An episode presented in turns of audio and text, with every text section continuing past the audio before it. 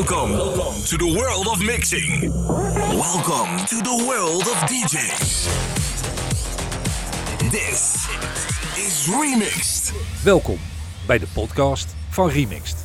Hier hoor je gesprekken met mixers en DJ's die een lange carrière achter de rug hebben. Mensen met een uitgebreide geschiedenis, vol met verhalen. Een van die mannen is zeker Arjan Rietvink. Begonnen als jong gassie bij de stereoset van zijn vader en eindigend als een bedrijf dat groot is in mastering van muziek, maar ook de online mastering van grote shows in onder andere de Gelredome. In deel 2 van het gesprek met Arjan Rietvink gaan we door in zijn carrière, die dan nog in de kinderschoenen staat. We gaan het hebben eerst over de Virato. Ja, nou de Virato eh, met mijn interesses voor geluidsapparatuur en dergelijke was voor mij natuurlijk een soort van eh, snoepwinkel. eh. Het was de hemel. Virato was in de jaren 80, dames en heren, eh, de plek waar je heen ging als jij van audio en van, van muziek hield, als je van techniek hield, dan ging je daarheen. Ja, dat klopt. En zo ook mijn vader, die dat ook allemaal interessant vond. Daar mocht ik altijd mee. Grote hal. De grote, ja, het waren meerdere hallen. Ik weet nog dat we daar met de trein heen gingen volgens mij. En mijn vader die ging dan met een vriend van hem Ja. of zo, of met twee vrienden. En eh, nou, dan mocht ik ook mee. Ik ben daar denk ik iedere editie wel, eh, wel geweest. En ja, ik kan mezelf niet meer herinneren, maar in het begin hadden ze mij gedropt in de Philips eh, stand. Want eh, ja, mijn vader wilde nog wat meer dingen zien. En eh, hij dacht waarschijnlijk van, eh, wat gaan we Arjan eens te doen geven. En nou, daar had je dus de Philips stand. En daar kon je dus experimenteren met elektronica onderdelen. Want volgens mij had Philips toen zo'n systeem met blokjes. waarbij dan ieder blok, dan één blokje zat een transistor in. Een andere blokje zat een weerstand. Weer een ander blokje een condensator. En dan kon je met behulp van schema's denk ik of zo. Kon je op een soort prikbord kon je die blokjes erin prikken. En dan kon je je eigen toongenerator bouwen of eh, versterker of eh, nou ja, wat, wat, wat ze dan ook maar bedacht hadden dat ermee zou moeten kunnen. Dus daar was ik uren zoet en toen dacht mijn vader van hé, hey, dat, eh, dat moet ik even onthouden. Want hij werkte als onderhoudsmonteur bij een bedrijf en daarvoor kwam hij dan ook wel eens bij groothandels voor, voor materialen. Er was dus een, een groothandel en die nam dus oude autoradio's in, want er was dan een actie van als je je autoradio inlevert, de- waar vaak wat aan mankeerde, dan eh, krijg je korting op een nieuwe. Maar die oude autoradio's, er werd verder niks meer mee gedaan. Dus mijn vader zei van, mag ik die hebben? Want mijn zoon die vindt dat wel, eh, die vindt dat denk ik wel leuk. Dus die dingen kreeg ik dan. Eh, soms was er een kanaal kapot of deed de cassettespeler het niet of zo. Dus ik ging die dingen openmaken. Het was ook nog redelijk veilig, want het liep allemaal op 12 volt. Ja, zo ging ik dus experimenteren met die autoradio's. En ik ging ook een soort Frankenstein-versies maken, denk ik. Van, eh, want het was, bij één was het ene stuk en bij de ander was het ander stuk. Dus dan kon ik de versterker van de ene radio en het cassettedeel van de andere eh, gebruiken. En in die tijd had ik op enig moment ook een Phonic mengpaneeltje gekocht. Dat was een vierkanaals mengpaneeltje. Er zaten alleen vier faders op, verder niks. En eh DIN-aansluitingen. Dus eh, dan kon ik mijn cassette recorder erop aansluiten en een microfoon. Zo hebben we nog volgens mij nog wel eens hoorspelen gemaakt. Eh, ik kan me nog een hoorspel herinneren samen met Sander en Marco. Dat was een schoolopdracht denk ik. En dan hadden we muziek van Jean-Michel Jarre en allerlei geluidseffecten. En dan hadden we een soort simpel verhaaltje bedacht. Wat we dan voorlazen en dan met die muziek en alles ertussen. Dus ik denk dat we dat daar eh, geweldig. daarop gemaakt hebben. Maar die, die Phonic mengpaneel, die had dus maar vier kanalen, waarvan er volgens mij al één of twee mono waren. Op enig moment kreeg ik meer spullen die ik dan niet kon aansluiten. Dus dat Phonic mengpaneel moest er ook aangeloven, dus die had ik opengeschroefd en gekeken hoe dat allemaal zat. Toen kwam ik er dus achter dat het vrij eenvoudig was om er extra faders aan toe te voegen. Waardoor ik gewoon meer kanalen kon mixen. Want het was alleen maar een kwestie van een fader en, eh, en een 10 kilo ohm weerstandje of zo. Of twee in het geval van stereo. Ja, sommige mensen zullen nu al denken van... eh, Ja, wat, wat, is dit? Dus, eh, maar, maar in ieder geval, ja, dat was voor mij, ik vond dat simpel. Maar ja, toen was het natuurlijk zo, dat kastje van die Phonic, dat was natuurlijk voor vier faders bedoeld. Daar paste verder niks bij. Dus toen had mijn vader volgens mij een soort aluminium bak gebogen, waardoor je een eh, soort behuizing kreeg voor een groter mengpaneel. En toen had ik zelf met de decoupeerzaag allemaal sleuven erin gemaakt voor die Nee. faders. Ja, en toen ging ik naar eh Kok onderdelen faders kopen. Dat heb ik waarschijnlijk eerst gedaan, want anders wist ik de maat niet. En eh, met knopjes erbij en zo. En Kok onderdelen, dat was in Leiden. Nou, daar ging eh, iedere elektro-amateur, die ging daar altijd heen. want die lui hadden altijd alles. Dus, eh, dus daar heb ik toen die, die faders gekocht. En toen heb ik volgens mij een 8 of een 10 kanaals mengpaneel van dat 4 kanaals mengpaneeltje gebouwd. Was dat stereo? Dat was wel stereo, ja. Echt want waar? daar was het me in eerste instantie ook om te doen. En mijn tante die had toen een keer van de, haar buurman of zo, weet ik veel, een, een oude ghetto blaster gekregen. Een heel vet ding was dat, met ook VU-meters erop. Een heel duur ding, maar hij deed het helaas niet meer. En het cassettedeel, dat was toen nog niet van plastic, maar dat was toen nog degelijk metaal. Dus ik kon dat in één keer eruit schroeven. En eh, ik dacht van, dat ga ik ook in dat mengpaneel bouwen. Want dan heb ik een tweede cassettedek. Want ja, in die Ghetto Blaster werkte het niet meer. Mhm. En die elektronica, dat was eh, voor mij nog een beetje een stap te ver om dat ook echt te kunnen repareren. Ik dacht ook gewoon dat is kapot, dat kan niet meer gemaakt worden. Maar dat cassettedeel deed het gewoon nog. Dus ik had het dus overgebouwd en ja, van zo'n kop komt natuurlijk maar een heel zwak signaaltje af. Mhm. Eh, een beetje vergelijkbaar op microfoonniveau. Dus toen dacht ik van, hé, hey, ik heb nog de microfoonvoorversterkers, of fonovoorversterkers zaten er ook in. En dus ik had in ieder geval die versterking gebruikt op de een of andere manier om die kop weer uit te versterken. Ja. Nou ja, 12 volt op die motor en, eh, en gaan. Niet te geloven. Heb je, die, staat die hier nog? Of Ja. is die al lang... eh, nee, dat ding heb ik op een enig moment denk ik weggegooid. Maar ik heb er nog wel een, een foto van. Waarbij, eh, ik weet eigenlijk niet of die foto hier ook in heb zitten. Ja, maar volgens mij is de mengtafel dan niet zo goed te zien. Eh, even kijken hoor. Was ik bang voor. Eh, Oh ja, hier heb ik en dan zie je, dan zie je Ja, mij- aan klopt. het, eh, aan, de, aan- het zelfgebouwde mengpaneel zitten. En daar in de hoek eh, zie je Marco nog zitten, Marco van der Hoorn, met een microfoon in zijn handen. En ik, de- ik denk dat we hier een soort, ik weet niet wat we aan het doen waren, maar we waren in ieder geval lekker bezig. Dus, Prachtig. Prachtig. dat soort dingen was ik vroeger eigenlijk Ja, dagelijks mee bezig. Je had het over een hoorspel en ik was in die tijd, weet ik ook nog heel goed, was ik bezig ook met eh, ooit voor school een. eh, eh, de, je had toen bij Veronica de radiorebus. Ja. Dus ik heb toen voor mezelf, met knippen, heb ik dus radiorebus bedacht voor in de top 40, maar dan in de klas. En Mhm. dan moesten ze in de klas allemaal meedoen. Dat hebben ze ook gedaan. ja, En oh, ik heb die toen gemaakt. oké. Daar was ik, was ik zo trots op. En als ik heel goed ga zoeken, misschien vind ik hem zelfs nog wel. Dat je dus dat aankondigt. Dan moest je knippen naar de volgende plaat. Fun Fun zat er ook in. Happy Station, weet ik ook nog. En dan moesten ze raden, eerste letter van de titel. Ik noem maar wat. Ja, En dan Nou, dat is heel grappig dat je dat vertelt, want dat heb ik inderdaad ook een keer, eh, is volgens mij in de vijfde klas gedaan.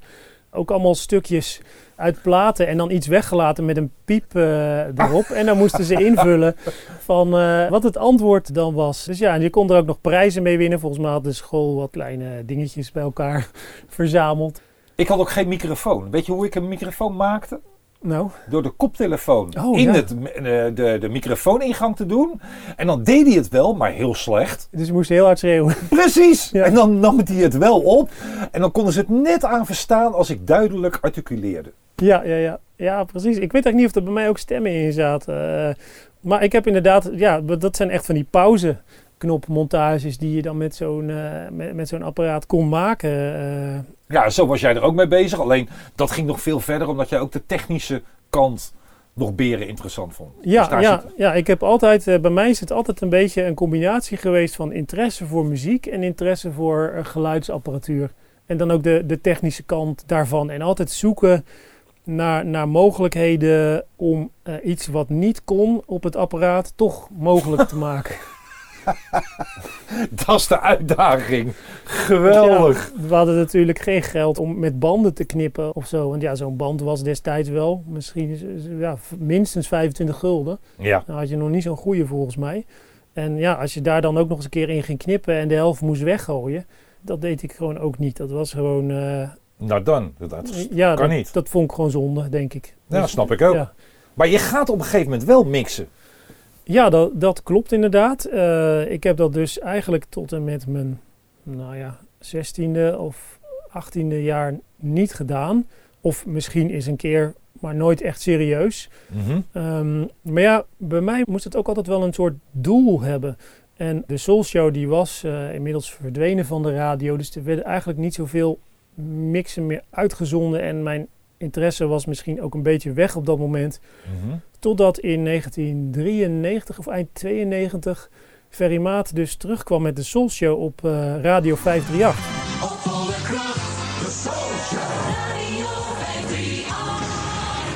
Radio 538 was ook net opgericht. Ja. En uh, daar deed Ferry Maat aan mee. En ja, die uh, wilde toen zijn Soul Show weer gaan uitzenden. Inclusief uh, de Bond van Doorstarters. Door, door, door, doorstarters. Kennis van mij, Marcel de Honf, die ook een enorme platencollectie en cd-collectie had. En nog steeds heeft trouwens. Die had dat dus gehoord op de radio en die tipte mij van... joh, je moet eens 538 gaan luisteren. Want het zat toen alleen op de kabel, maar eerder zat daar volgens mij Hit Radio en daarvoor Power FM. Ja. En Power FM luisterde ik ook altijd. Dit, uh, dat vond ik ook een leuk station. En um, daarna werd het Hit Radio en dat was meer een beetje zoals Sky Radio volgens mij. maar goed, toen kreeg je dus 538 met de Soul Show. En toen dacht ik van, nou ja, dit is mijn kans om eens een mix te gaan maken. Want als ik er nu een maak, dan wordt die ook uitgezonden. Mm -hmm. Ja, dat ben ik toen gaan proberen. En omdat ik in die tijd al wel ook een beter mengpaneel had gekocht en ik had cd-spelers, uh, nog niet met pitch denk ik. Dus Ferry Maat kwam terug met de Soul Show en de, en de Bond van Doorstarters. Nou, toen uh, had ik dus bedacht, als ik iets wil met uh, het maken van die, ja, het maken van mixen, dan moet ik dat nu doen. Want ja, wie weet is er een kans dat het uitgezonden wordt. En ik had eigenlijk nog nooit een mix gemaakt. Niet echt op deze manier in ieder geval. Maar ik had dus nu inmiddels een mengpaneel, draaitafels, cd-spelers. Dus ik dacht van laat ik eens kijken of ik met deze apparatuur, die ik denk vooral gebruikte om een soort radioprogramma's uh, te maken. En omdat ik veel bronnen had en ik moest dat op de een of andere manier kunnen weergeven. Dus ik dacht, een mengpaneel lijkt me wel handig. Ja. En zo kwam ik eigenlijk aan die apparatuur. Niet eens doelbewust gekocht om mixen te maken. Dus ik ging kijken, nou, wat kan ik hier allemaal uh, mee? En ik had in die tijd een heel goed uh, Denon uh, cassettedek. maar de betere decks in die tijd, die dus beter waren qua geluidskwaliteit, die hadden allemaal elektronische bediening. En die elektronische bediening is niet zo direct als een mechanische pauzetoets. Dus want als je een mechanische pauzetoets loslaat, zeker bij de jaren 70 modellen, je bewoog eigenlijk direct het mechanisme met je vinger. De Sharp RT100. Drukken is stoppen. Precies. Dus dat had je toen. Maar ja, de geluidskwaliteit van zo'n RT100, ja, het, het was. Okay, maar ja, omdat ik in die tijd ook op zoek was naar betere kwaliteit, ging mijn keuze dus uit naar een volledig elektronisch dek met regelbare bias en noem het allemaal op. Ja, het nadeel was alleen dat, dat je daar dus niet mee kon monteren. Maar dat was ook niet de reden dat ik het kocht. En zo had ik ook een hi-fi video recorder. Ik had eerst een Sharp, er uh, zat een heel goed geluid in, maar na acht maanden was dat ding al versleten. Begon die al uh, storingen in het geluid uh, te geven. Dus ik terug met dat ding naar de winkel en ze hadden toen geprobeerd te repareren, maar dat, ja, dat hielp allemaal niet. Dus ik wilde er gewoon vanaf en ik had dat ding ook nog niet eens een jaar, dus ik kon toen een deal met die winkel maken dat ik dat ding kon inruilen. Verloor ik er misschien een paar honderd gulden op of zo. Mm-hmm. maar goed, in die tijd had ik wel werk, dus ik dacht toen van, ik neem geen risico meer. Ik neem het allerduurste uh, model wat ik maar kan vinden. Dat was toen van JVC. Was de eerste waar ook een, een soort jog shuttle op zat. Dus dan kon je echt beeldje voor beeldje heen en terug. Zonder ook dat daar strepen in het beeld uh, kwamen. En om dat allemaal mogelijk te maken zaten daar iets van zes koppen in of zo. En dat ding was eigenlijk ook bedoeld om mee te monteren. En je kon er ook inserts mee maken. Dus dat over een bestaande opname iets aan toevoegen zonder dat het beeld erna gaat stuiteren, zeg maar. Want ja, die videorecorders die konden dat in die tijd helemaal niet, want dat was een hele complexe techniek, in ieder geval voor die tijd. En ja, dat ging allemaal niet zomaar. Dus, maar die recorder had dus een aantal extra dingen die eigenlijk voor beeld bedoeld waren. Dus ik ging daarmee experimenteren en ik ontdekte dat als de recorder afspeelde en je drukte op rec en play op de afstandsbediening, dan schakelde die direct over in opname. Nou ja, bijna direct. Uh, daar zat een bepaalde vertraging in, maar als die dan op opname overschakelde, dan had je wel een hele goede last. Er zat in principe, nou ja, soms wel, maar in de meeste gevallen zat er geen kraakje of, of klein witje dat je even, heel even niets hoort. Het ging echt naadloos. Oké. Okay. Maar ja, toen was de uitdaging van oké, okay, hoe krijg ik iets sync met die videorecorder? En uh, toen kwam dat cassettedek om de hoek kijken. Want ik moest natuurlijk ook. Ik maakte dan overgangen tussen een CD en een plaat bijvoorbeeld of zo. En dat nam ik dan op cassette op. Maar ik kon daar dan niks anders achteraan plakken. Want daar was dat dek gewoon niet voor bedoeld. Dat kreeg je nooit goed. Dus die opnames had ik dan op cassette. En ik had toen ontdekt dat als ik op een bepaald moment op play eh, dus je moet je voorstellen, je hebt een, je hebt een videorecorder lopen. de- daar loopt een bepaalde plaat op. Als het me dan lukte om het cassettedek op het juiste moment te starten, zodat hij dus synchroon liep met die videorecorder, dat hetzelfde Mhm. stukje afspeelt, dat je eigenlijk phasing krijgt, zeg maar. Ja. Als ik dan op het juiste moment op eh, record en play drukte, dan kon ik dat naadloos weer door laten gaan. Alleen dat was natuurlijk heel gedoe, want het cassettedek was elektronisch. Dus ja, die, die startte niet altijd op het moment dat ik wilde. Dus wat ik toen bedacht heb van, ik moet volgens mij eh, iets met de snelheid kunnen doen van het dek. Zodat ik als die net ervoor of erachter loopt, dat ik dat even kan versnellen of vertragen. En volgens mij deed ik in het begin gewoon het, eh, het linker rolletje afremmen. Dan zorgde ik dat hij iets voorliep, het cassettedek. En dan remde ik gewoon eh, de linker rol iets af, waardoor die synchroon eh, kwam. En dan kon ik dus op de video in opname schakelen. Maar dat was wel een heel gedoe allemaal. Dus ik had bedacht van als ik nou de, de toerentalregeling van de motor kan beïnvloeden. Van de video. Nee, van de cassettedek. Van de Want de videorecorder oké. was veel te complex om daar ook maar iets mee eh, te kunnen anders dan wat bij toeval kon. Dus ik had een extern kastje gemaakt met een, eh, met een potmeter erop, een draaiknop. Maar ik had ook tiptoetsjes ernaast gemaakt. Met die potmeter kon ik dan de snelheid dus beïnvloeden. Maar met die tiptoetsjes daarnaast kon ik de snelheid tijdelijk iets versnellen of vertragen. En ik had ook, dat had ik ook dubbel uitgevoerd. Dat als die er ver naast zou lopen, eh, dat ik een veel grotere versnelling en vertraging eh, kon doen. En ik had ook de, de start- eh, en stopknoppen en zo had ik ook op het kastje gemaakt. Want dan kon ik met één hand kon ik dat ding starten, meteen versnellen of vertragen. Eh, nadat ik de pitch goed gezet had, als daar iets mee moest. eh, Je had een externe afstandsbediening gemaakt. Ja. Inclusief pitch. Ja. Voor je cassettedek. klopt, klopt, klopt.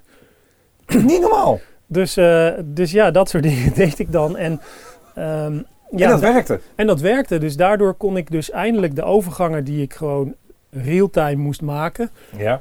kon ik opnemen op cassette. Kon ik daarna afdraaien op cassette, synchroon laten lopen met videorecorder. Videorecorder, vlak voordat de knip moest komen, moest hij dat indrukken. Daar had ik een soort van ritmetje voor in mijn hoofd. Ja. Dat, van, eh, dat je er iets voor moest eh, drukken. Nou ja, zo kon ik dus monteren. En omdat dat cassettedek en die videorecorder eigenlijk bijna verliesvrij dat konden doen, was de geluidskwaliteit ook nog eens een keer van ja, gelijk aan de bron bijna. Ja. Goed geluid was voor mij altijd belangrijk, dus daar lette ik toen ook op. Maar je moest alleen nog een mix bedenken. Ik moest alleen nog een- een mix bedenken, inderdaad. dat klopt, ja. Nou, maar ik had natuurlijk wel veel platen verzameld eh, via diezelfde Marcel de Honf. Die had mij getipt van, ja, als je nou muziek zoekt, eh, in, eh, je hebt tweedehands platenzaken. Want in de jaren negentig wilde ik eigenlijk alweer die oude soul- en disco muziek wilde ik gaan kopen. Want ja, ik, had, ik kon het niet kopen toen het uit was. Maar later, toen ik een baantje had, kon ik het wel kopen. Maar ja, op de cd's die toen uitkwamen, daar stond de muziek die ik goed vond eigenlijk niet op. Nou ja, je had dan wel de Dance Classic CD-serie, die, had je, die kwam toen ook. Ja. Maar daar stond geen nuance met Love Rider op eh, bijvoorbeeld. Nee. Dus ik ging naar een tweedehands platenzaak in Leiden, ergens in een steegje. Ja, al die platen die je kende van In de Mix en van de Bond van Doorstarters. eh, ik wist van een heel hoop dingen de titel ook niet eens. Dus ik moest echt gaan zoeken. En toen zag ik ergens Love Rider staan. Dacht ik van nou, die wil ik wel eens horen. En nou, dat bleek inderdaad nuance met Love Rider te zijn. Dus ik was natuurlijk eh, super blij daarmee. En dan kon je voor een paar euro, was het destijds, kon je die plaat kopen die een paar jaar daarvoor nog gewoon eh, 15 gulden Ja. eh, kostte, 16 gulden. Wat toen voor mij onbetaalbaar was. Maar ja, dus ik eh, ging regelmatig naar Leiden. En dan kwam ik weer met 30 platen terug of zo. En daarnaast, die Marcel de Ronf, die had echt duizenden platen volgens mij. eh. dus als ik dan nog dingen zocht, dan vroeg ik ook wel eens van hem, aan hem van... joh, heb jij dat? En dan mocht ik dat van hem lenen. En zo kon ik eh, aan materiaal komen om, eh, om de eerste classic mix te maken. Want ik had toen bedacht van, eh, nou ja, de Soul Show. Ik dacht natuurlijk aan de Tros-periode. Ja. Dus, nou, en de muziek die er toen was. Half jaren tachtig. Ja, dus ik ging die muziek mixen. Ook omdat ik dat gewoon ja, goede muziek vond. En de muziek die Ferry Maat op dat moment draaide, dat was de moderne soul en R&B. En daar had ik natuurlijk eh, nog geen platen van. En later ben ik die wel dus gaan, eh, gaan kopen. Maar bij de eerste mix dus niet. Dus ik heb een classic mix gemaakt met die middelen. En ik had trouwens ook nog een cd-speler van Sony. Dat was een, een type 950. En die had een systeem dat heette Custom Index of Custom File of zo. En daarmee kon je eh, tegen die cd-speler zeggen, dan zet je hem ergens op pauze in een nummer en dan kon je zeggen, dan kon je daar een soort markerpunt maken. En als je dan, eh, dat waren die, die toetsen, dat waren ook de toetsen waar je de nummers mee kon kiezen. Je had toen, er was toen heel erg in dat je 20 toetsjes had, waar je, dat je track 1 tot met 20 in één keer kon kiezen. Dus diezelfde toetsjes kon je ook voor dat custom file systeem gebruiken. En het mooie was dus dat ik die cd-speler daardoor een klein beetje als sampler kon gebruiken. Dus dan kon je, want dat ding was best snel. Hij, hij speelde niet vanuit een buffer of zo, maar de cd draait natuurlijk heel snel. Ja. Dus als je dan ook daar weer iets ervoor drukte, dan kon je een bepaald stukje uit een plaat samplen door dat knopje iedere keer in te drukken. En zo, zo heb ik eh, ja, bepaalde overgangen in de eerste mix of bepaalde sampletjes heb ik op die manier gesampled. Die allereerste mix, die is er nog, hè? Ja, dat klopt. Ja. Die, eh, dat is eh, wel leuk, denk ik. Eh, ik heb de radio-uitzending. ik nam altijd al die radio-uitzendingen op. Want Ja. dat vond ik natuurlijk leuk om, eh, om terug te horen. Nou, misschien moeten we eerst even eh, Een stukje, stukje gaan luisteren. heb je een stukje dat je zegt van waar ook in, in te horen is, een overgang? Nou, misschien is het gewoon leuk om even het begin van de radio-uitzending waarin Ferry de mix aankondigt. Want Oh, dat is gaaf. dan heb je ook niet zoveel last van copyright en zo. Ja, kom Dus, maar op. eh, we gaan even kijken wat lukt. Hoogstens Ferry. Loopt tegen half negen in de Soul Show en dat is altijd de bekende tijd voor de, de mixers van Nederland en omsteken. Want ook in het buitenland wordt veel geluisterd. En komen ook reacties en telefoontjes en faxen en zo vanuit België, vanuit Engeland en vanuit Zwitserland zelfs laatst. De Bond van Doorstarters is er voor de mixers van Holland. Eh, ik ga nog even het eh, postbusnummer geven voor degene die graag een mix in willen sturen. Postbus 1538 1400 LH in Bussum. En vanavond hebben wij een mix die ingezonden is op hi-fi videotape. Dat is wel aardig. Ik heb hem thuis af zitten kijken. En dan komt er in beeld te staan eh, wie hem ingezonden hebben. Dat zijn Arjan Rietvink en Arjan Rietvink. We zijn met z'n tweeën. Oh, hebt hem alleen eh, gedaan. Hij komt uit eh, Sassenheim. Duurt een kwartier. Dat is een vrij lange Arjan. Nou, we gaan straks wel eventjes babbelen erover. Er waren wat geruchten hier in de gang. Daar hebben we het straks ook eventjes over. Dus we gaan in ieder geval eerst luisteren naar die mix.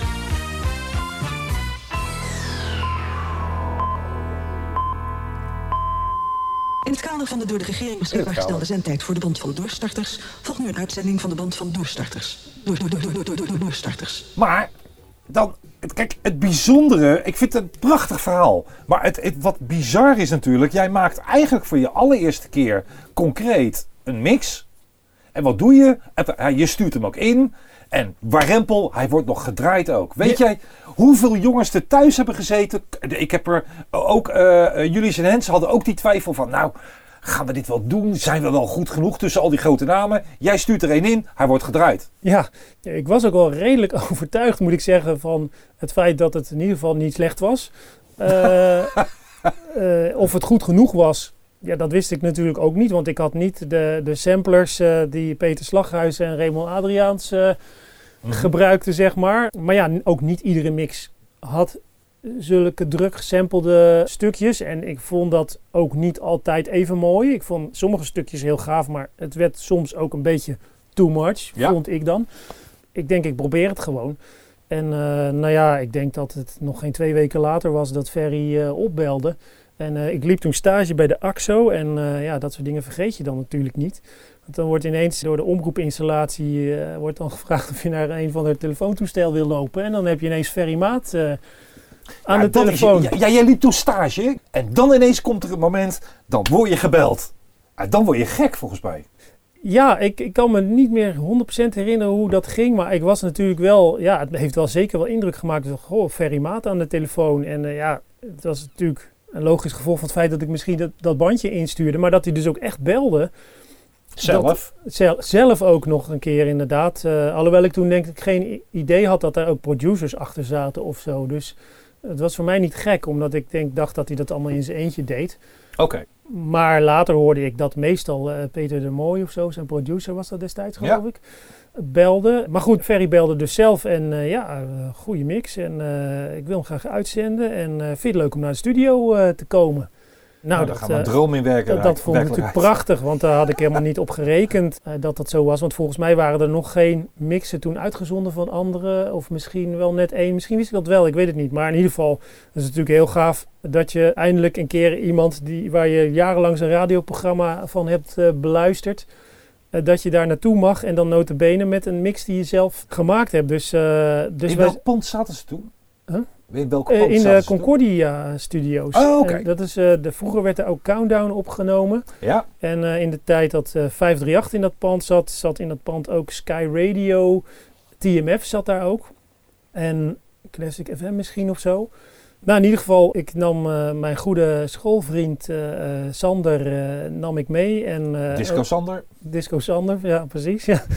En eh, ook eh, mijn huidige vrouw, eh, die kende ik toen ook al, die heb ik toen ook meegenomen. Wij waren volgens mij met de trein naar Ermelo gegaan, want hij was inmiddels verhuisd. Ja, toen zijn we dus met z'n drieën vanuit Ermelo naar Bussum gegaan.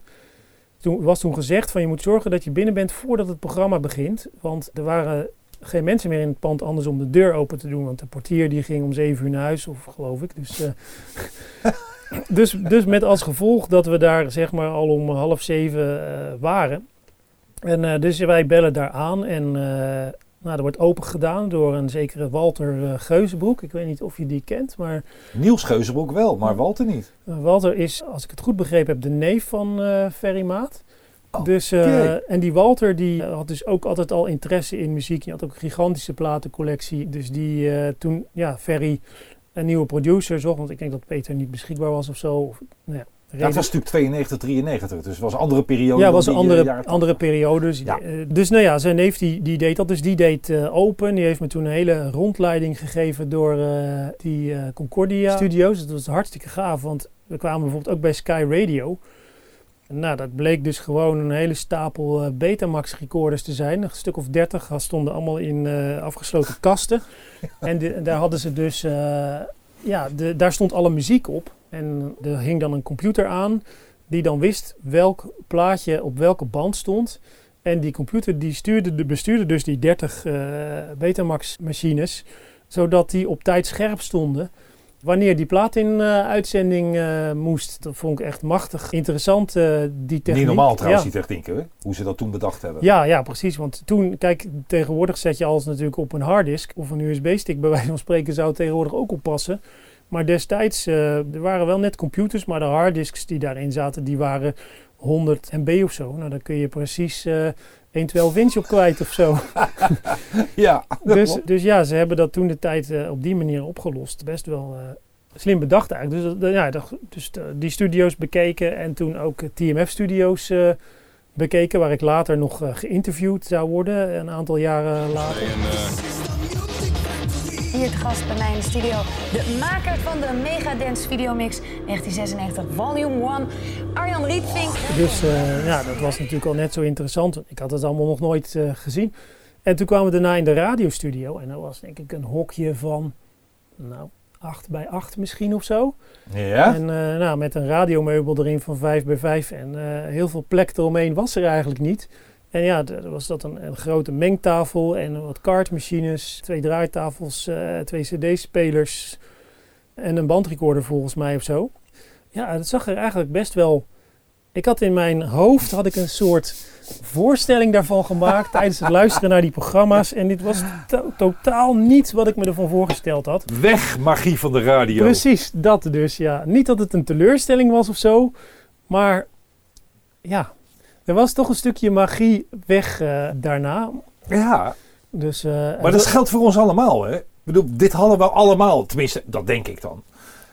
Ik had precies hetzelfde. De magie van radio door geen beeld, geen foto's. Je kon je alleen maar een inbeelding maken van hoe iets in werkelijkheid was. Ja, Dus als je dan naar binnen kwam en ineens zag hoe het allemaal gebeurde. Ja, dan was eigenlijk de magie een beetje weg inderdaad. Dus ik vond het natuurlijk wel, ik ben natuurlijk wel blij dat ik dat heb mogen meemaken en zo. Maar ja, ik, kan het me nog herinneren als een momentje dat ik dacht van, eh, ja, eigenlijk, het stelt eigenlijk allemaal niet zoveel voor, zo'n radiostudio. Terwijl het stelt natuurlijk wel wat voor, maar in je hoofd had je daar zo'n... Ik weet ook niet wat ik er me er precies, hoe ik me dat precies voorgesteld had hoor. Maar het was in ieder geval niet eh, dit. Maar het was desondanks een hele gave beleving. En ehm, wij eh, mochten in een hoekje gaan zitten. Ze hadden een soort zithoekje gemaakt, eh, een soort koffiecornertje. En daar konden we met z'n drieën precies naast elkaar op de bank zitten. Onder de naaktfoto van, weet ik eh, wie het was, die ze daar hadden opgehangen. Dus, oh, gaaf. Dus eh, ja, dat was echt een beetje een mannenhoek ook, denk ik. Eh, want er hingen, ja, er hingen allemaal posters. En het is grappig, want iedere keer als ik die foto post ik nog wel eens op Facebook van dat moment. En je krijgt meteen opmerkingen over die naaktfoto Tuurlijk! die daar boven in de hoek hangt. Dat kan tegenwoordig niet meer. Er hing ook een foto van het Veronica-schip volgens mij. eh, want ja, 538 dat was, was toch een beetje door die Veronica-mensen eh, opgezet. Ja. Dus eh, dat weet ik ook nog. En, eh, Geweldig. dus ja, dat was een bijzondere beleving. En aan het einde van eh, de mix werd ik ook geïnterviewd door Ferry. Maar ik, we hebben daar wel een opname van. Het stelt allemaal niet zoveel voor. Want ik was natuurlijk een beetje, Ja, ja, een beetje. een beetje overdonderd door alles. Ik denk dat je zenuwachtig was. Ja, wellicht. Even kijken hoor. Eens even kijken. Waar zitten we? Ja. Dus eh eindknal. Ja. Zo, dan wil nog een kleun achteraan gooien. Hey Arjan. Ja. Ja, een beetje, een beetje, de microfoon een beetje omhoog. Ja, is goed. Ik uh, praat Het is een lange mix. Eh, hij is eigenlijk iets aan de lange kant voor de Soul Show, maar eh, het klinkt hartstikke goed. Hebben we op een, op een videorecorder gemaakt, zeg je? Ja, ik heb hem op een videorecorder gemaakt, inderdaad. Oké, okay, nou, mochten jullie... Dat was Arjan Rietvink uit Sassenheim. Bedankt voor het insturen en tot de volgende mix dan maar. Het adres nog een keer. Postbus 1538 1400 LH in Bussen voor de Bond van Doorstarters. Radio 538 om half negen doen we het. Iedere week. Wat een ontzettend uitgebreid interview. ja, het was uh, vrij uh, kort. Dus, uh, maar het maakt het natuurlijk niet uit. Nee, dat maakt ook niet uit. Ik, ik vond het ook wel prima, want ik wist verder waarschijnlijk toch niet zoveel te vertellen. Veel reacties op gekregen toen de tijd? Um, nou, er werd nog niet zo heel veel geluisterd tijdens deze mix. Dat was echt in de begintijd van 538. Iedereen moest dat nog een beetje ontdekken. Volgens mij hebben we nog handtekeningen verzameld daarna zelfs. Want we hadden zo'n handtekeningactie uh, om uh, 538 ook in de ether uh, te krijgen. Oh ja. Maar ja, de mensen die, die ik kende, die had ik natuurlijk wel geïnformeerd. Maar later had hij wel meer luisteraars. Maar ja, het was natuurlijk niet zo meer als in de trosperiode. Waarbij ze ongeveer half Nederland uh, naar de Soul Show luisterde. Omdat ze toch ergens in de winkel uh, liepen. Of omdat ze het bewust hadden aangezet. Ja. Dus was in die tijd... Was, uh, moest weer groeien. Moest, dat moest natuurlijk weer groeien. Maar ik heb wel altijd veel reacties op de jaarmix gehad. Die ik voor Ferry maakte. voor, de, voor de Soul Show. Want ja, ik, in dat jaar ben ik zeker nog een keer of vijf, zes keer uitgezonden. Waaronder een jaarmix. Dat was in 1993. En in 94 en 95 deed ik dat volgens mij ook nog. En op enig moment verdween de Soul Show en toen ben ik doorgegaan op Danceteria. Dat was een uh, programma op Radio 3, uh, ook midden in de nacht. Jongen, jongen, onderdeel van de... Danceteria DW Triple Samen met Honey for the Bees van Betty Austin en You Used to Hold Me So Tight van Pelma Houston op 3FM. En Arjen Rietvink, de maker van deze Danceteria DW Triple Mix. En ook de maker van de jaarmix van volgende week komt uh, volgende week vrijdag live uitleggen hoe hij het allemaal in elkaar zet. Hoe hij het allemaal aan elkaar breidt. Ik ben heel benieuwd. En, en op City FM, waar ik uh, inmiddels ook uh, kwam. Dus ik ben daar, uh, ja, ik ben daar in die tijd wel een keer of 15, tussen de 15 en de 30 keer geweest. Uh, want ja, ik was natuurlijk, als ik ergens voor ga, dan bijt ik me daar helemaal in vast. Dus ik ging gelijk weer een nieuwe mix maken, die dan ook uh, weer uitgezonden werd. En daarnaast ging ik ook remixen maken. Ik had een remix gemaakt van Brownstone en van Boys to Men. En dat werd dan als als apart itempje tussendoor een keer uh, gedraaid. Dus ja, ik kwam daar regelmatig. Het was echt een beetje de start, denk ik, van mijn uh, carrière als mixer. Je luistert naar Remix. Je eerste landelijke bekendheid met uh, de Soul Show. Je mix wordt daar gedraaid. En dan ga je verder. Ga je dan verder bij de Soul Show? Of ga je dan verder met, nou ja, wat doen jongens in die tijd? remixwedstrijden, mix, contest, noem het maar op.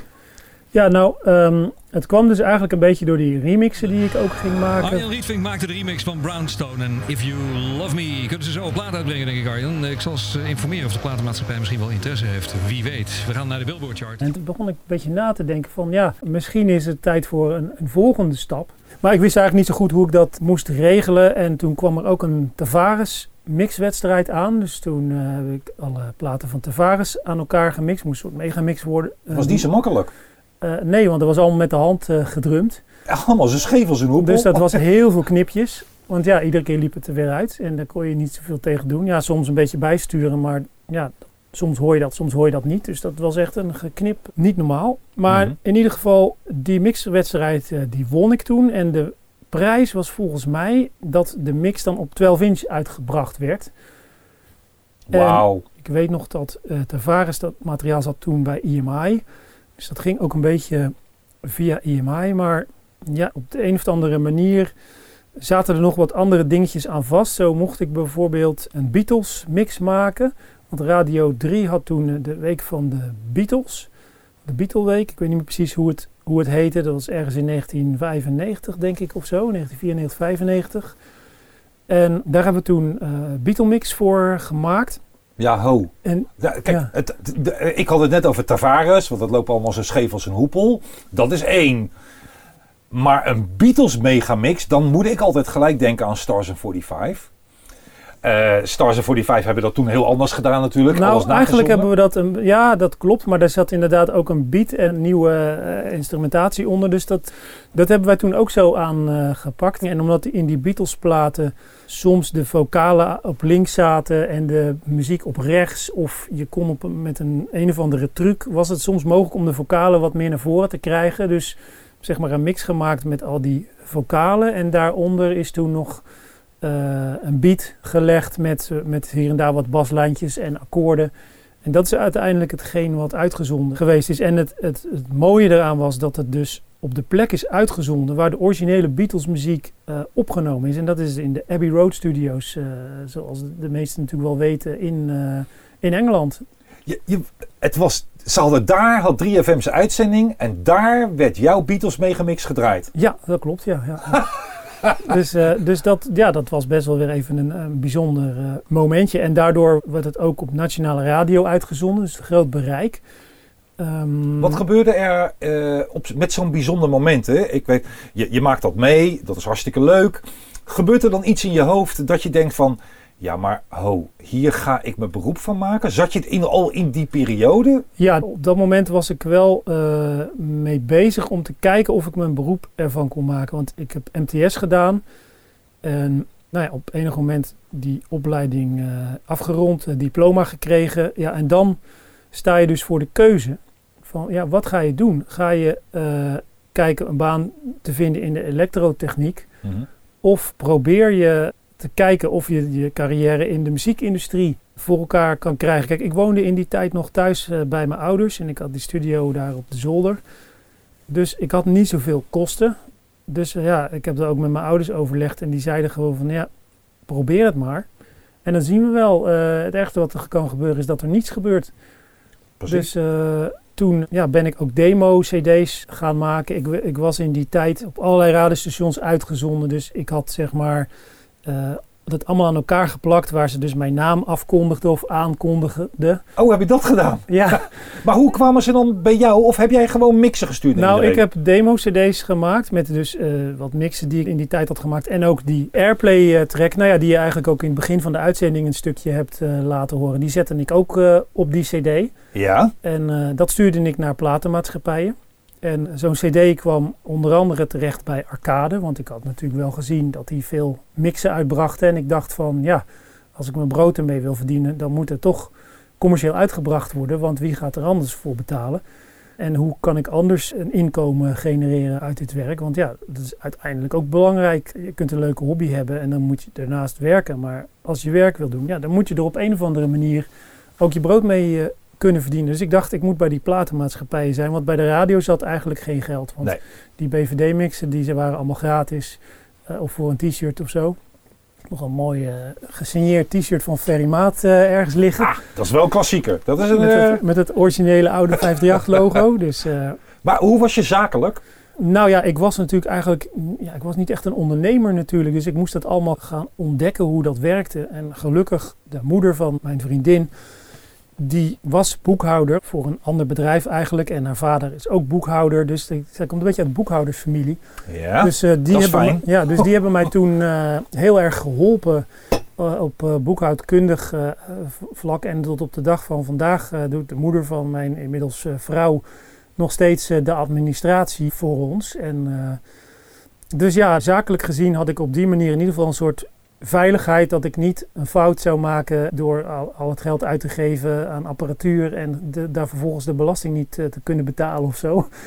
is ook nog een gevaar. Dus dat was in ieder geval gedekt. En ja, verder, ik ben ook niet echt een enorme verkoper of zo.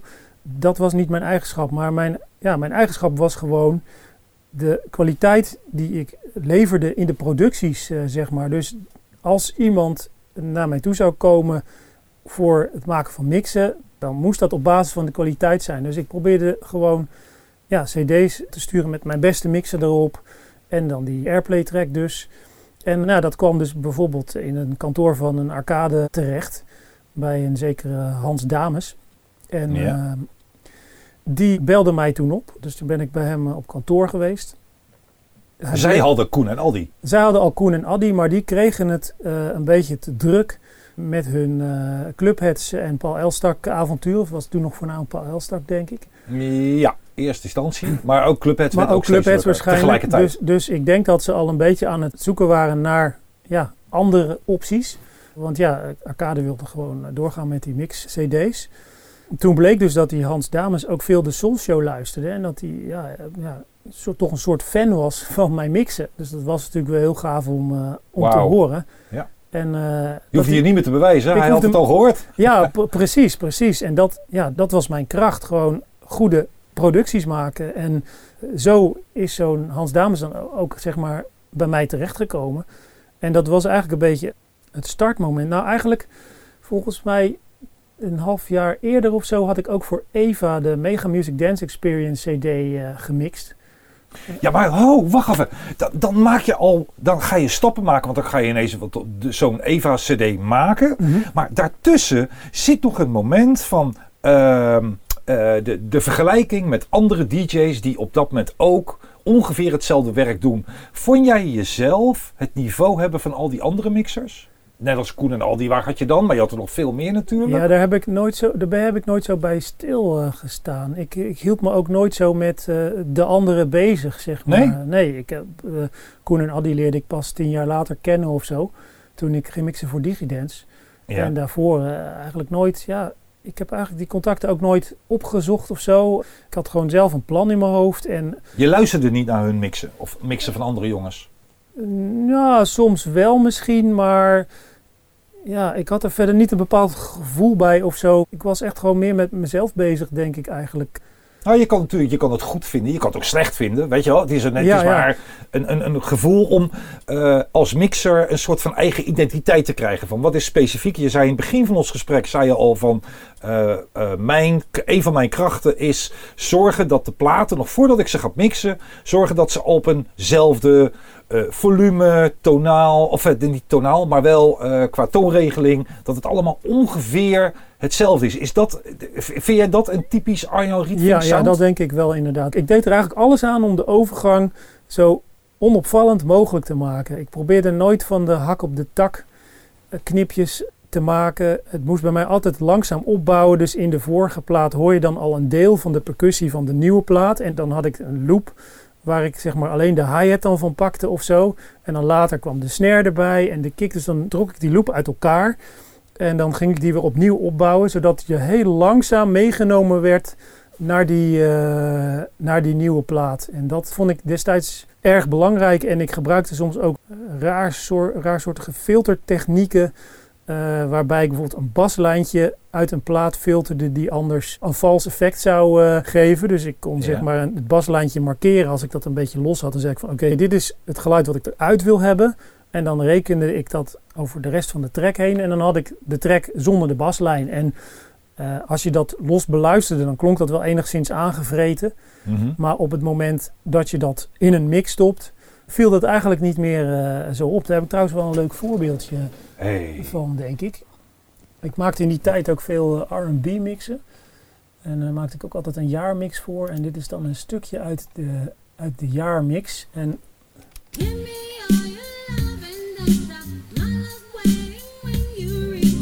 En het baslijntje van Mary J. Blige, dat zat in de weg met Lunis I Got Five On It. Ja. Eh, maar die platen wilde ik wel met elkaar mixen.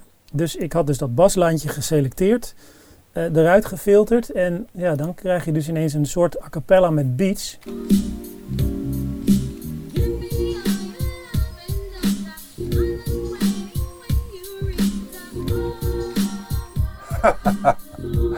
Ja.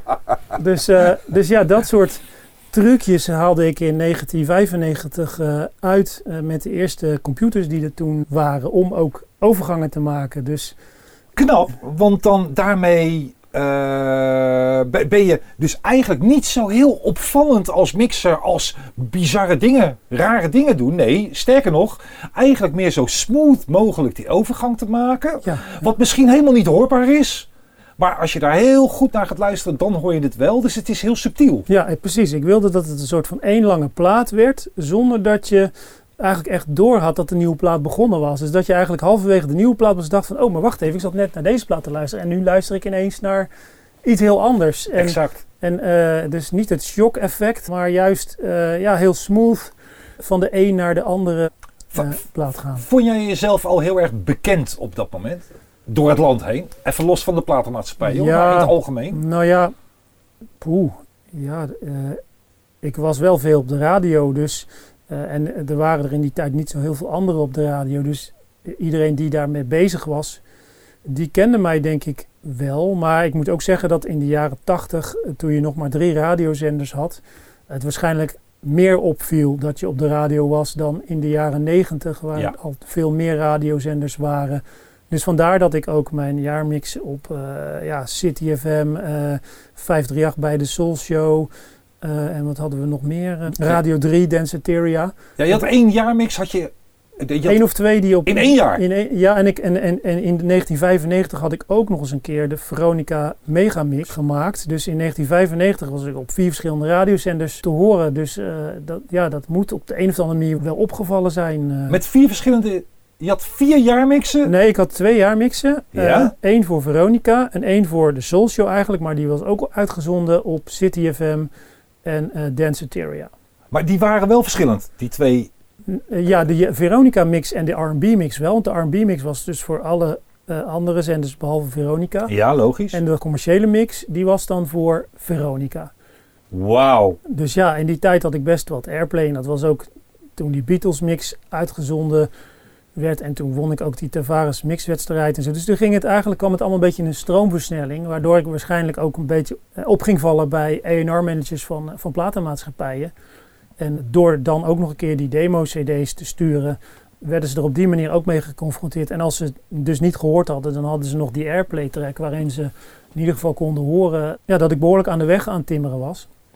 Dus en zo, eh, zo kwam ik bijvoorbeeld ook bij, eh, bij Sony terecht. Want die hadden wat reclamezendtijd over. Die hadden een deal gemaakt met eh, RTL of zo. En die zonden in die tijd de Pin-Up Club uit. Ja, En, ehm, weet iedere vent. Ja. dus, We keken en- niet, en- hoor. En, zo, nee, precies, niemand keek. Nee. En, en Sony die had bedacht van, oké, misschien moeten we een R&B CD maken met zwoele R&B muziek, zeg maar. Want dat past wel een beetje bij die zwoelheid van die pin-up. Eh, dus zo was de, de link een beetje gelegd. Dus toen mocht ik op kantoor komen bij, eh, bij Sony Music in, eh, in Hilversum. En toen kwamen ze dus met dat voorstel. En wilden ze ook mijn naam nog wat groter op de CD. Wat lang niet altijd gebeurde in die tijd. Want ik was meer een beetje een soort no-name. Ik had natuurlijk niet de naam zoals Ben Liebrand of zo. Nee. dus het ging ze vooral om het aan elkaar mixen van muziek zonder echt die naam. En, maar bij die CD, No Sweat heette die geloof ik. Of wat was het? Ja, dat kan. Dat is de R&B. eh. Dus eh, ja, of nou, misschien was het, heette het net iets anders, maar die had ook zo'n serie CD's destijds. Ik kan het zo wel even opzoeken, maar in ieder geval, dat mocht ik dan dus aan elkaar eh, mixen. En toen hadden ze ook een, een leaflet gemaakt, dat is een soort A4'tje met de cover van de CD erop en een verhaal eronder met de tracklist. En daar werd ook genoemd van Arjan Rietvink, bekend van de R&B jaarmixen en zo. Dus ja, dat was toch een beetje een selling point geworden daardoor. Maar dat was ook wel weer een beetje een soort van unicum. Want we hebben daarna natuurlijk heel veel andere cd's gemixt. Zoals de Trans Ultimate Collection serie en zo. Mhm. Ja, wat had je nog meer? eh, Was je een fan van die R&B CD's? Van die, van die nummers? ik, eh, ik was destijds heel erg geïnteresseerd in die muziek. Omdat het een beetje leek op de muziek die ik in de jaren tachtig goed vond. Van eh, Thelma Houston en The System, The Limit. Ja. Want het had een beetje hetzelfde gevoel, alleen het tempo was wat lager. En toen ik met die R&B mixen begon, toen was het ook helemaal nog niet populair in Nederland. Dat is pas later gekomen. Want Dus- je, moet, je moest ineens verplicht met een verplichte tracklist gaan werken. Je mocht niet meer zelf kiezen. In die jaarmixen daarvoor kon je eigenlijk doen wat je wilde. En ook voor de BVD natuurlijk. Als je voor een platenmaatschappij gaat werken, dan ineens komt er een verplichting. Hier moet ja, je je ja, aan want houden. eh, Sony die wilde natuurlijk sowieso de Sony Music Tracks gebruiken. Want ja, zij wilden deep tracks vooral promoten. En daarnaast wilden ze natuurlijk ook de goede tracks van andere platenmaatschappijen ook op die CD zien te krijgen. ja, Maar ja, soms kregen ze die wel en soms kregen ze die niet. Dat hing er ook vanaf of ze ruilmateriaal hadden of, of dat zo'n eh, andere platenmaatschappij er überhaupt zin in had. Op de een of andere manier. oh, Eh, ruilen. Ah, als jullie deze mogen, als wij deze mogen, krijgen zo, jullie deze. Zo ging dat vaak Echt waar? inderdaad. Ja, ja. Want ja, de, die platenmaatschappijen... Tegenwoordig is de relatie veel vriendelijker tussen die platenmaatschappijen. Maar in de tijd dat ik begon, waren die platenmaatschappijen toch meer eilandjes op zichzelf. En gingen ze niet zomaar een track aan een ander geven. eh, want ja, dan konden ze die zelf niet meer gebruiken. Op, ja, dat konden ze nog zelf gebruiken. Maar dan stond die ook al op die andere cd. Dus ze wilden natuurlijk ook een beetje exclusiviteit hebben. Ja, En in die tijd waren er zoveel cd's eh, natuurlijk die uitkwamen... dat ze alleen onderscheidend konden zijn door exclusiviteit te bieden. En ja, daardoor was het niet vanzelfsprekend... dat ze zomaar iedere track zouden uitlicenseren. logisch. Had je een referentiekader voor het bedrag wat je mocht vragen voor de cd? Of boden zij gewoon iets? Ja, ik had daar natuurlijk geen idee van eh, eh, hoe dat werkte. Maar ja, in het begin boden ze gewoon iets. En dat waren behoorlijke bedragen. Dus ja, ik ging daar wel akkoord mee. Want eh, daar kon ik dan weer een tijdje mijn boterham van smeren, zeg maar. Tuurlijk. Ja, en daardoor had ik voor mezelf uiteindelijk een soort referentiekader gekregen van nou, dit moet het ongeveer kosten. En zo lang mag ik erover doen.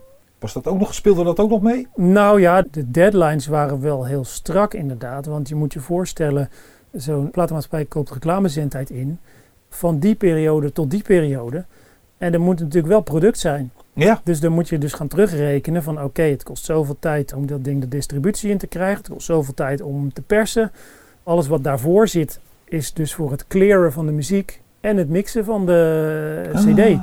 En soms was het zo, dan zaten ze op een bepaalde hit te wachten en die kwam er niet en die kwam er niet. Ja, die moest dan wel of niet op de cd. Dus soms moest je daar ook nog rekening mee houden dat je de mix nog weer open moest breken, omdat ze ineens toch nog die hit kregen. Wees blij dat je het op de eh, computer deed. Ja, ja dat eh, klopt. ik ben, eh, in het begin deed ik dat dus met hi-fi video. En toen op enig moment de computers kwamen en er programma's waren. Dat waren vier sporen programma's. Mhm. Daar kon je dan vier sporen door elkaar mee mixen. En er zat dan ook een equalizer bij. Dus daar kon ik ook een beetje mee masteren en zo. Welk programma deed je dat toe? Dat programma heette SAW.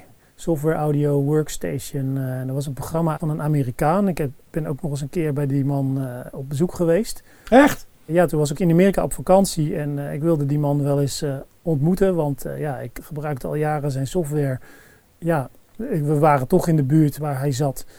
Dus toen zijn we daar nog op kantoor bij hem geweest en al een beetje met, die- met die man eh, gesproken. Ja, dat was ook heel leuk. En het was eigenlijk die man, het eigenlijk een vrij klein bedrijfje. En die had ook heel veel last van eh, makers van Pro Tools bijvoorbeeld. Ja. Want die waren heel erg agressief, ook richting zijn bedrijf. Eh, hij heeft zelfs nog, ja, vertelde die dan eh, dat hij brand had. En, of dat hij dus dacht dat dat aangestoken was. Nee. En nou ja, vul het zelf verder in. Dus er was een enorme competitiestrijd ook op dat gebied. Ja, Pro Tools is nu nog steeds een heel veel gebruikt programma. Ik heb het zelf nooit gebruikt. Nou ja, sporadisch. Maar ja, ik houd van programma's die een beetje een soort open source zijn. Waar je dus nog dingen aan kan veranderen. Of waar je in ieder geval niet vastzit aan bepaalde hardware. Want daar heb ik echt een gruwelijke hekel aan. en dat doet Pro Tools dus wel. Dus daarom eh, blijf ik er altijd een beetje van weg. Ik, ik eh, gebruik andere tools. Maar in ieder geval, eh, SAW, dat was dus het programma waar ik die eerste mixen mee maakte. Ik weet nog goed, voor die Mega Music Dance Experience mix.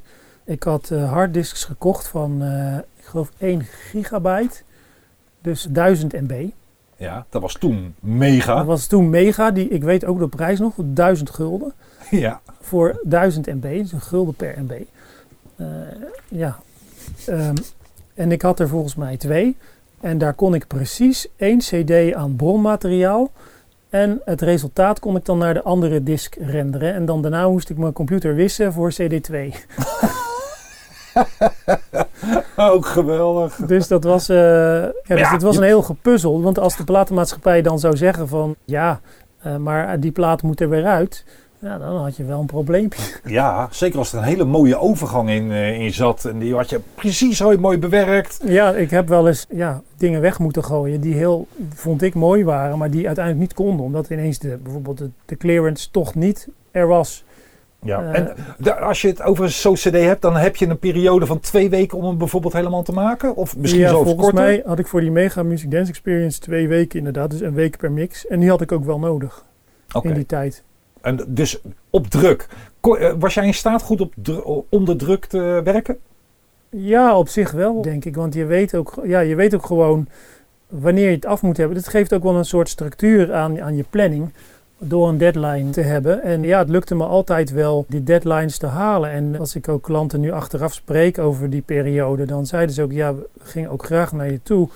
Omdat je ook altijd waarmaakte wat wij nodig hadden. Want Ja. als, als namelijk de CD niet op tijd, de massa niet op tijd af zou zijn, dan zouden ze dus niet op tijd in de winkel liggen. En dan hadden ze dus reclameblokken staan voor een CD die er nog helemaal niet was. Ja. En die, die reclameblokken die zijn echt gigantisch duur. Daar kun je echt geen voorstelling bij maken hoeveel geld daar eh, zeker in die tijd eh, voor neergeteld moest worden. Dus de schade was enorm als je te laat was. Ja. Maar er werd ook enorm veel geld mee verdiend. Want juist door die tv-reclames Klopt. eh, vielen die cd's veel Als op. de CD goed verkocht, ja. Maar als de CD niet goed verkocht, ja, dan had je dus wel een probleem. En dat is dus ook waardoor platenmaatschappijen als Mikado, Loop, Beats Included, eh, Digidance allemaal eigenlijk aan ten onder zijn eh, gegaan. Dat ze in een soort rollercoaster zaten om steeds maar weer producten te moeten maken om die reclameblokken ja, want die reclamezender moest je van tevoren inkopen. En volgens mij moest je dan, ja, ik weet het niet, ik heb dat zelf nooit gedaan, maar ik heb eens gehoord, je moest dan deals maken. En dat deed je dan soms wel voor een jaar. En dan had je gewoon op een bepaalde zendtijd bepaalde tijdsloten. En eh, daar moest je dan dus producten voor gaan maken. En eh, ja, zoiets begint natuurlijk, je hebt een paar successen en dan denk je van, oh, dus dat betekent als we dus zoveel producten maken, die gaan allemaal wel ongeveer dit verkopen. Dus hebben we zoveel reclamezendtijd nodig. Ja, er moest natuurlijk ook ontzettend veel voor gefinancierd worden. En wat ik begrepen heb is dat de distributeurs eh, vaak de voorschot eh, aan platenmaatschappijen gaven, zodat zij konden investeren in hun producten. En dat ging natuurlijk goed zolang het verkocht, maar de verkoop, omdat er ook zoveel op de markt was, denk ik, en dat misschien, je kreeg ook in die tijd begon het downloaden Ja, en illegale cd's en noem het allemaal op. Begon een beetje, eh, ja, toch zijn tol eh, te eisen misschien. Of misschien was het ook interesseverandering van het kopende publiek. Dus het gebeurde wel eens dat ze bijvoorbeeld 10.000 cd's eh, lieten persen. En dat er 9.000 weer terugkwamen. Ja. En dan hadden ze wel afspraken gemaakt van dat het niet geretourneerd mocht worden. Maar ja, dan zei de Free Record Shop gewoon van ja, als jullie die cd's niet terugnemen, dan nemen we gewoon geen cd's meer bij jullie af. nee. Dus ze moesten dat wel terugnemen. Dus dat waren dan ook enorme verliezen. En dus dan maar weer nieuw product maken. En, eh, en ik maar mixen. Had je daar wel mee te maken met cd's waar je wel de, zeg maar eh, bloed, zweet en tranen aan had gegeven, maar die voor geen meter zijn verkocht, om wat voor reden dan ook? Ja, maar dat had ik in die tijd nooit zo door. Want dat vertelden ze mij natuurlijk ook niet. Of niet altijd. Ik denk dat ze misschien ook voor zichzelf vooral naar de successen keken. Eh, ook om zelf een beetje eh, ja, niet aan ten onder te gaan eh, mental, zeg maar. Omdat je toch, ja, dat is nogal wat. Je bent eigenlijk zonder dat je dat wilde in een soort rollercoaster, denk ik, terechtgekomen die, die niet meer te stoppen was. Dus je moest door, door, door al- als platenmaatschappij zijnde. En ja, dan ga je natuurlijk niet te lang stilstaan, denk ik, ook bij dingen die niet goed gaan. Want, ja. Nee, logisch. Dan moet je gewoon door, dan breng je het volgende weer uit. Precies, en dan ga je er gewoon vanuit dat dat dan wel weer succes heeft. En, Nee. Eh, Wat was toen de tijd je grootste succes? Als je die Mega Music Dance Experience was, die feesten die waren echt mega hot. Ja, en die, die cd's die verkochten ook nog wel. Want die verkochten misschien nog wel 100.000 stuks of zo misschien. Of, of 50.000. Ik- Die aantallen kreeg ik ook niet altijd te horen. Maar eh, er zaten successen bij. En er zaten dingen bij die, die minder goed eh, liepen. En, maar ja, tegen de tijd dat die cd's in de winkel lagen... was ik alweer met de volgende cd bezig. Dus ik was daar ook helemaal niet mee bezig. Ik Ook vond- al. Ik vond het alleen prachtig eh, om dan eh, in zo'n platenzaak te komen. En dan had je de verzamelalbum top 30. En dan stonden gewoon 15 van de 30 cd's. Die had ik of gemixt of gemasterd. eh, Nee. Je hebt geluisterd naar deel 2 van het gesprek met Anja Rietvink. Binnenkort vind je ook online deel 3. Meer gesprekken vind je in de complete podcastserie van Remixed, die regelmatig wordt aangevuld met weer nieuwe gesprekken. Check ook de radioshow en word lid van onze Facebookgroep. Zoek gewoon op Remixed op de letters RMXD. Tot de volgende keer.